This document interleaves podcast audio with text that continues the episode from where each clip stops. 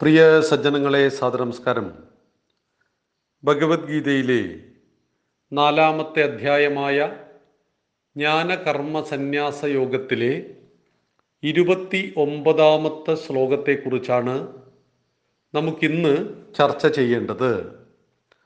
അപാനേ ജുഹ്വതി പ്രാണം പ്രാണേ അപാനം തഥാ പരേ. പ്രാണാപാനഗതിരുദ്ധ്വ പ്രാണായാമപരായണാഹ അപാനേ ജുഹ്വതി പ്രാണം പ്രാണേ അപാനം തഥാ അപരേ.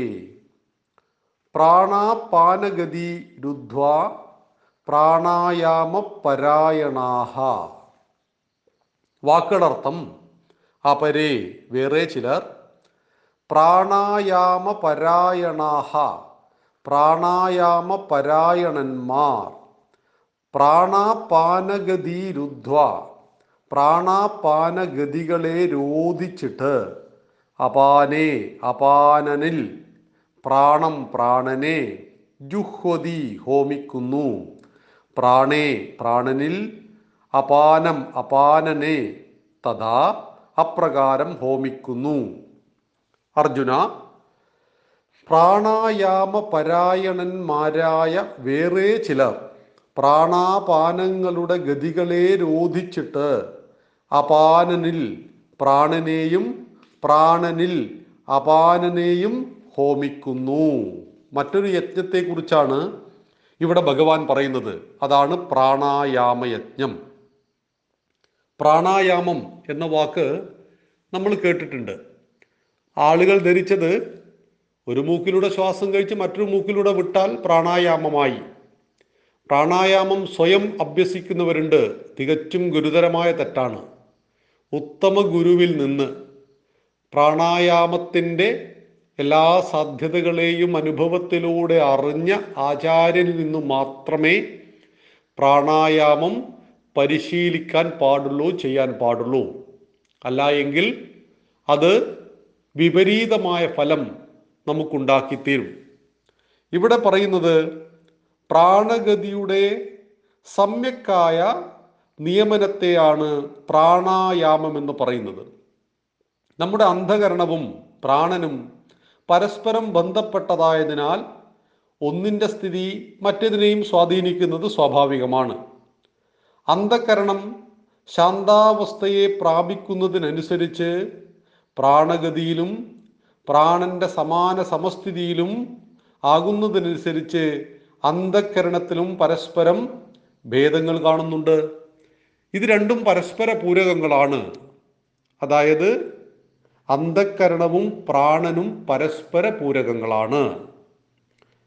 പ്രാണന്റെ ഗതികളെ ശരിയായ വണ്ണം നിയന്ത്രിക്കുന്നത് അന്ധകരണത്തിന്റെ നിയമനത്തിന് സഹായകമാകുന്നു. ഇതാണ് മനോനിയന്ത്രണത്തിനായുള്ള സാധക സാധനകളിൽ പ്രാണായാമം ഉപദേശിക്കപ്പെടാൻ കാരണം. അപ്പോൾ ഈ പ്രാണായാമം ഉപദേശിക്കുന്നത് മനോനിയന്ത്രണത്തിന്റെ പരമോന്നതമായ തലത്തെ പ്രാപിക്കുവാൻ വേണ്ടിയിട്ടാണ്. പ്രാണൻ ശരീരത്തിൽ വ്യത്യസ്ത വൃത്തികളിൽ വ്യാപരിക്കുന്നത് ഇവിടെ പ്രാണനെ അഞ്ചായിട്ട് പറയുന്നു. പ്രാണൻ അപാനൻ വ്യാനൻ ഉദാനൻ സമാനൻ അഞ്ചായി പിരിഞ്ഞുകൊണ്ട് പ്രവർത്തിക്കുന്നു. ഉപപ്രാണങ്ങൾ നാഗൻ കൂർമൻ കൃകരൻ ദേവദത്തൻ ധനഞ്ജയൻ എന്നിങ്ങനെ. ഇത് നമുക്ക് വരുന്ന ചില ശ്ലോകങ്ങളിൽ വിസ്തരിച്ച് പഠിക്കുവാനുണ്ട്. ഇതൊക്കെ എന്താണ് എന്ന്. ആ സമയത്ത് നമുക്കത് വിസ്തരിച്ച് പഠിക്കാം. പ്രാണായാമം എങ്ങനെ ചെയ്യണം? വായിലൂടെയും നാസികയിലൂടെയും പുറത്തോട്ട് നിർഗമിക്കുന്നത് പ്രാണനും. എന്താണ് പ്രാണൻ എന്ന് പറഞ്ഞതിന് ശേഷം പ്രാണായാമം എങ്ങനെ ചെയ്യണം എന്ന് വിശദമാക്കാം. വായിലൂടെയും മൂക്കിലൂടെയും പുറത്തോട്ട് നിർഗമിക്കുന്നത് പുറത്തേക്ക് വരുന്നത് പ്രാണനും വിപരീത വൃത്തിയിൽ അകത്തേക്ക് നാം വലിച്ചെടുക്കുന്നത് ഗമിക്കുന്നത് അപാനനുമാണ്. ഉള്ളിലേക്കും പുറത്തേക്കും ശ്വാസം പോയിക്കൊണ്ടേയിരിക്കുന്നു. നമ്മൾ ആധുനിക ശാസ്ത്രത്തിൽ ഓക്സിജൻ ഉള്ളിലേക്ക് വലിക്കുന്നു കാർബൺ ഡൈ ഓക്സൈഡ് പുറത്തേക്ക് വിടുന്നു. ഇതിലേതെങ്കിലും ഒന്ന് നിന്നാൽ നമ്മൾ മരിച്ചു പോകും. ഉള്ളിലേക്ക് വലിച്ച ശ്വാസം അവിടെ നിന്ന് പോയാൽ പുറത്തേക്ക് വരുന്നില്ലെങ്കിൽ നാം മരിച്ചു പോകും. ശ്വാസം ഉള്ളിലേക്ക് വലിക്കാൻ കഴിയുന്നില്ലെങ്കിലും നമുക്ക് മരണം സംഭവിക്കും. ഇവിടെയാണ് പ്രാണനും അപാനനും ഇത് രണ്ടും പരസ്പരം പൂരകങ്ങളാണ്. പ്രാണായാമത്തെക്കുറിച്ച് പതഞ്ജലി മഹർഷി പറയുന്നുണ്ട് അതെങ്ങനെയാണ് ചെയ്യേണ്ടത് എന്ന്.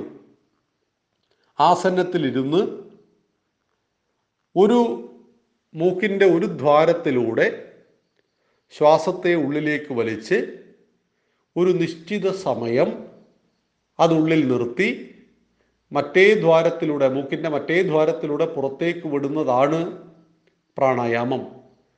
കേട്ടാൽ എളുപ്പമാണ് ആർക്കും ചെയ്യാം എന്നൊക്കെ തോന്നും.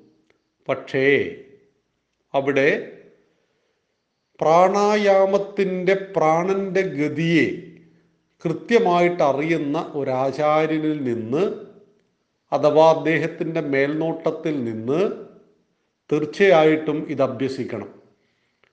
ഇപ്പം നീന്താൻ പഠിക്കാം എന്ന് പറയുന്ന ഒരു പുസ്തകം മേടിച്ചിട്ട് നമുക്കത് വായിച്ചു നോക്കാം. രണ്ട് കൈകളും രണ്ട് കാലുകളും അടിച്ച് വള്ളത്തിന്റെ മുകളിൽ നിന്ന് ഏവർക്കും നീന്താം.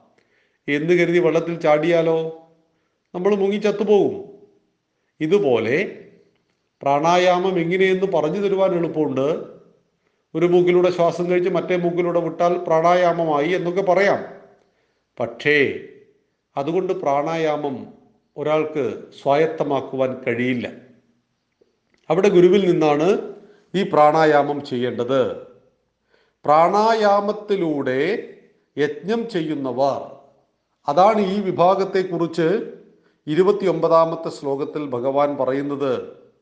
പ്രാണായാമ പരായണന്മാരായ വേറെ ചിലർ പ്രാണായാമം ചെയ്യുന്നവർ പ്രാണാപാനങ്ങളുടെ പ്രാണത്തെയും അപാനങ്ങളെയും ആ ഗതികളെ ശ്വാസഗതികളെ രോധിച്ചിട്ട് നിയന്ത്രിച്ചിട്ട് അപാനനിൽ പ്രാണനെയും പ്രാണനിൽ അപാനനെയും ഹോമിക്കുന്നു.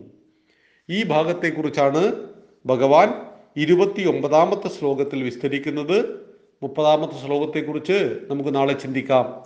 നന്ദി നമസ്കാരം. വന്ദേ മാതരം.